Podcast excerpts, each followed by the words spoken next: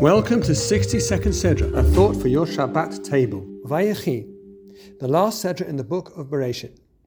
Yaakov, Jacob, is now settled in Egypt, reunited with his beloved son Joseph.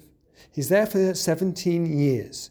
And in his final days, the Sedra details how he wants to give each son a personalized bracha or message. In the way that he does it is not by calling them in one by one, but by gathering them all together so that each hears not only their own message, but the message communicated to their siblings. This was important. Harmony is the unity of difference. Discord is the clash of difference.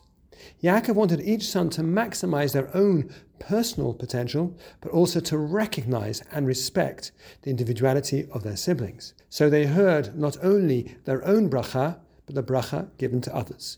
That was the best formula for unity. Shabbat Shalom.